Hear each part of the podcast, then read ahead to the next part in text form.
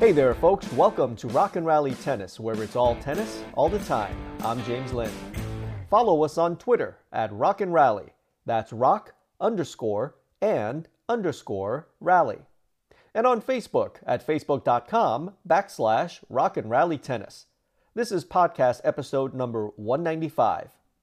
As our longtime fans and listeners know, I believe having the proper mindset is the starting point for just about everything.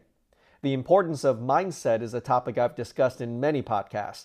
In this podcast, I like to talk about how mindset can impact the technique or mechanics of your strokes. Now, there's a player at our club, a 4.5 plus level player in her 50s who has been playing tennis for over 30 years.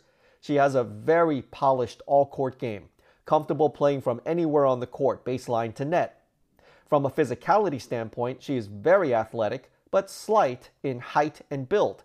Thus, it's understandable that the predominant style with which she has played her entire tennis life centers mainly on counterpunching and defense. And that's perfectly fine. Obviously, playing that style has served her really well over the years.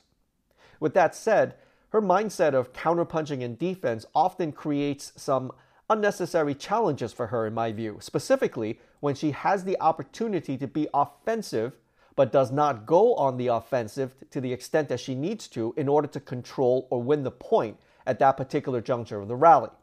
It's in these instances where her stroke mechanics are not quite up to task for a player with as polished a game as hers.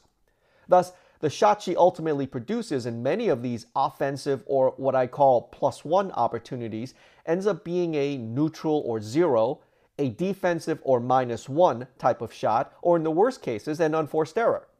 Now, I know some of you are probably thinking, well, it seems like it's just a matter of her getting more reps under those circumstances where she can be more offensive and simply making a committed effort to try to play more offensively.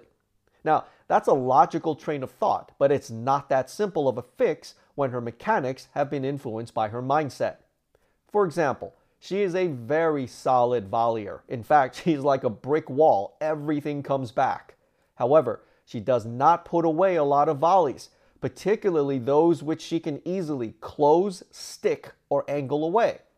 Now, not to get too technical, but from a technique or mechanics standpoint, the volley is typically a so-called two-step process. The vast majority of volleys, the first step taken is with the outer leg or outer foot, then followed by a step over of the inner leg or inner foot. This is especially critical when you want to close on a ball that you can volley in an aggressive or offensive manner.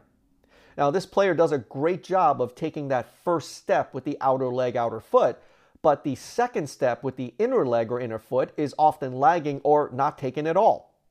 In addition, as it relates to her racket preparation for offensive volleys, the top edge of her frame is almost always too flat or below the height of the ball at times. And when you also factor in a deep volleying position from around the service line area, what you end up with is a technique or mechanic that is conducive for hitting counterpunching and defensive volleys, but not offensive volleys. Thus, the vast majority of her volleys are solid, but not offensive, nor with the intent to finish or close out the point at that juncture of the rally.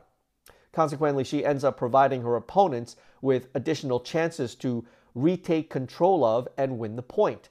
And as we all know, against many players at the advanced level, giving them additional chances to get back into a point is not a recipe for success. Now, I believe the predominant counterpunching and defensive mindset with which she has played throughout her entire tennis life has undeniably impacted and shaped her mechanics. Aspects that include footwork, racket preparation, the intent that underlies her ball strike and stroke path, to mention a few. In other words, her mindset has shaped her technique or stroke mechanics to the point where they are optimized for just that, counterpunching and defense, which more often than not does not serve her well in those instances when she has control of the point and needs to deliver an offensive or plus one type of shot to maintain control of or win the point. On many occasions, when she attempts to hit offensively, the shot produced often falls short of what would reasonably be expected in those situations from a player of her caliber. Now, this is a prime example of how mindset impacts stroke mechanics. Now, with that said, we can use this same principle to impact game improvement. So for this particular player, we've been working to add a dimension of offensive orientation to her mindset, which to this point has been predominantly counterpunching and defensive. The key is to be additive and not take away from the things she does well. Now, I believe if we can effectively expand her mindset to include a layer that is offensive in nature, then that will lend itself to her technique and mechanics evolving accordingly.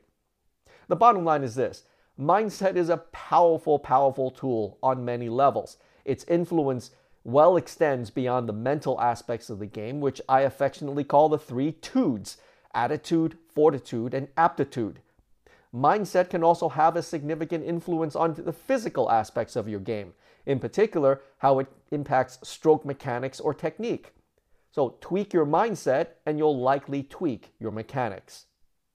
Well, that's all for this episode, folks. Thanks for joining us at Rock 'n' Rally Tennis. Continue to stay safe, stay healthy, stay strong. Please subscribe to our podcast at rockandrallytennis.com. I'm James Lin. See you next time.